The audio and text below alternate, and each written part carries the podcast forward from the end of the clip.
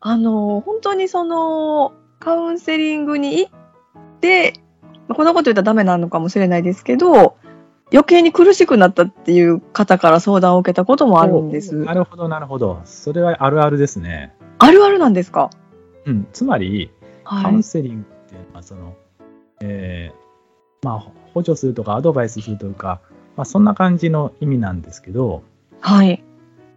つまりはその、うん、自分の至らないところを、まはあ、い。寄り添って一緒にあの改善していくとか良くしていくっていうのがカウンセリングなんですよ。そうですよね。よくしていこうということですよね。一緒に。はついま。りその自分が悪いってことを認めんことにはまずカウンセリングは始まんないんですよ。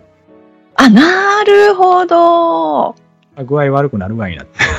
ああ、でも、そりゃそうですよね。自分の、じゃあ、どこが、ね、こう悪、悪いというか、こう、原因でこうなってて、で、そこに、まず目を向けないとはい、始まらないんですね。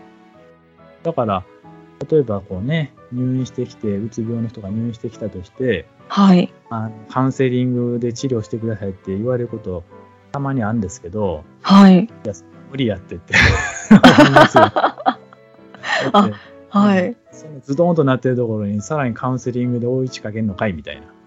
ああ、うわあ、そこなんかむず、難しいというか、でも、なるほど。そこの、そこに目を向けられる、あのーなんて言うんでしょう。そこに目を向けられるような自分がメンタル状態じゃないと、なんか、そこに向き合えないっていうことですかです。ねそう。なんです。でまさにそうなんです。だから、だから何するかして、だから、1ヶ月ぐらいは少なくともこう、ゆっくり過ごして、はい。心と体の休養するわけですよ。はあ、なるほど。ポリタ療法っていうのはありますけど、まあ、今ややってる人がいいのか知らないですけど、まあ、はい。 1ヶ月やったか1週間だったか、もうひたすら寝て起きるだけを繰り返すっていうのが治療のスタートだったり します。へえ、そうなんですね。わあ。なるほど。だから、うつだからとか。はい。あうつだからどうするんですかあえー、その、うつだからって言って、早く治療したい、早く良くなりたいって焦ったところで、なんかそういうわけに、カウンセリングですぐこう解決できるわけでもないんですね。そうなんですよ。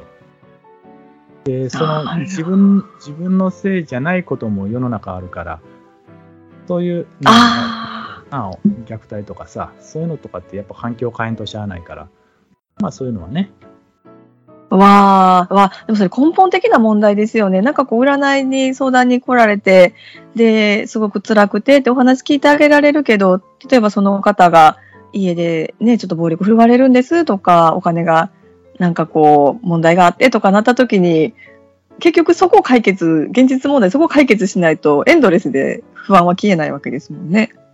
なんですよ。なんか、ね。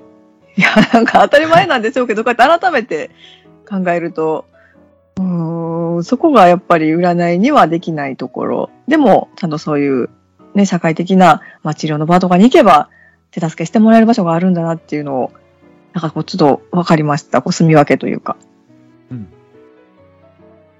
なんか具体的になんかこう、これはは医療レベルやなみたいなんで、紹介せんといかんなっていうふうに思うこともあるんですかその、そこも聞きたいです。例えばこれは、まあ本人がまだ、その病院とかには行ってないんですけどって言われたときに、この、ここを、こういう感じやったら、やっぱりもうそこは医療の力を借りないといけないよっていうラインっていうのはなんかありますかね。うん、まあ、えっ、と、絶対的な基準はね、やっぱり死にたい気持ちがあったら行った方がいいですよね。あー、もう死にたいんですとかも辛くて、もうそういう気持ちになってしまうんですっていう時はもう、それはもうとにかく行きましょうっていう。でそうです。ことまあ、ですねもちろん、その、なんかアピール的に言ってる人もいますけど、あー。欲しくてね。はいはいはい。でも、まあ、死にたい気持ちには事実なんだから、まうーあ、危ん。険のない場所で、過ごし、一定期間過ごしてもらうっていうのは、どちらにせよ大事なことかなとは思いますけど。ああ、なるほど。そうですよね。なんか、やっぱりでもハードルが高い、そういったことのない方にとっては、その心療内科とか精神科医とかカウンセリングって一体どういう場所で、で、その精神科っていう場所と診療内科っていうところとそのカウンセいわゆる一般的なカウンセリングって何が違うのかがわからないっていうのもよくなるほど私自身もそうなんですけどね、言われて入るまで分かってなかった。でもやっぱそうそうわからないですよねその全然知らないものからするとじゃあ説明しますけど、あぜひお願いし ます。ええあの、まあ、僕のね、小さい頃なんて、精神科に入ったらもう人生おしまいみたいなね、そういう、あでもそうですよねそのイメージとしてこうもう出られへんぐらいの。まだにね、あの、はいじいちゃんばあちゃんぐらいになって、はい近所の病院近所に住んでて、 は病い院に行ってくる受診そのものがもうすごい拒否する人います。あなんか要するになんか、ね、なんだろうな、よくあるのが、ほら、いたずらしたらとか、はい言うこと聞かへんと、そこの病院入れたるぞみたいな、 あああもうそういうふうに使われるような感じなんですね。そういうのが、もう、もう、なんか、あのどこの精神病院のあれでもそうだけど、あろうけど、んうんうん、なんか子供のしつけに疲れてしまったりと かね、あるんだなるほど。昔はそういう時代がありました。はい。あのまあ確かにね、昔はあんまりそのような薬も少なくて、はい。人生の、人生のその、ね、年齢イコール入院日数みたいな人もあいらっしゃったりするんですけど、あ、はい。まあね、随分その薬が良くなってきた。うーんあとうんまあ、ヨーロッパとかでもそうだけど、なるべくちょっと社会に戻していこうっていう、そういう話になってるんです。ああ、なるほど。ちゃんと社会復帰できるようにっていう。まあだからそう、逆に社会の理解が必要なんですけど、そうですよね。受け入れる側の理解、絶対必要ですよね。だからまあ、だろうな。もうちょっと社会として、もうちょっと成熟していったら、また、日本社会も変わってくるのかなとは思います。あーはい。病院も減っていくと思うんだけど、うーいや、もう、ん。引うき出していくーんあ、そうなんですね。時の入院は、その、医療費かかるから、ああ、なるべくして、まあ、通院レベルで医療費を抑えたい。うーん。はそれは我々の税金で支払われるもんだから、まあ、そっちの方がうーん。うあるし。ーん。うーん。流れとしてはこんな感じがあって、はい。精神科と心療内科の一番の違いは、はい。強制力があるかないかなんですよ。あ、強制力。それはか患者さんに対してですかそうです。へえ。心まあ、心療内科と名乗って開業さはいれてるで、もうまあ、あの実は心療内科じゃなくて精神科って方がめっちゃ多いですけど、あ、そうなんですね。名乗るのは自由なんですよ。あ、自由なんですかこれは例えば小児科名乗っても別にいいんですよ。へえ。専門医取ってなくても別に。あ、そういうものなんですね。だけど、その、うん、心療内科もまあ、そそうなんですよ。はいはいはい。自由やし。へえ。このはちょっと小さいから、そのはい。規模として、はい。まあその、精神科に行くのはちょっとハードル高いけど、心療内科なら行ってみようかなっていう、まあそんな雰囲気作りのためにちょっとね、開業の時に心療内科と名乗られる方はまあ多いと多いし、まあ僕ももし開業すへると心療内科って名乗ると思う。あ精神科も並列するけど。はあ、そういう、あとまあ確かに聞聞こえとした精神科の方がやっぱハードル高いイメージです、ね。高いっすよね。うんはい。が欲ガしいチんので、ガチのなんか、 なんか、そうですねもうう。あ、そうですね。もうほんまになんか真剣に治療をせなあかんっていう時に行くのかなって。心療内科はなんかまだちょっとこう、まあ例えば風邪みたいな感じのイメージというか、ちょっとかかってみようかって思える病院って感じがします。まあ、あの実際のところ変わらないんですけど、 しかもあ人間誰でも悩むし、誰でも精神病になる可能性です。どうやって患者さんにはいはい。言うてます。ああ、でもそうですよね。じゃあ、精神科に行こうが、心療内科に行こうが、その、なんて言うんでしょう。得られるものは一緒っていうことですか、患者さんは。クリニックは一緒っていうことですね、ほぼほぼ。ああ、そうなんですね。まあ、あの精神科の方がはい。あの強制力があるって話なんですけど、あ、はいはい。例えばその、まあ、入院ね、この人必要やなってなった場合に、はい。し心療内科で入院するのと、はい。精神科ではもう、天地の差があるんですよ。そん、そこはそんなに違うんですか全然違うんですよ。 ああ、それはすわからないことでした。へえ。よかった。はい。まあ、いろんな入院形態があるんですけど、はい。喧嘩っていうのはその、どうかな、例えばこう、街中で暴れていて、ちょっと他の人殴ったりとかね、するようなああ、人だろう。悪いと思ってやってるわけじゃなく、そうですあなねん。か聞こえてきてとか、なんかうーん。ね、そういうふうに人とかは、はあい。の入院しなさいって言ったところで、あできない、 同意できないじゃないですか。そらそうですね。わけわからなくなってるわけですもんね。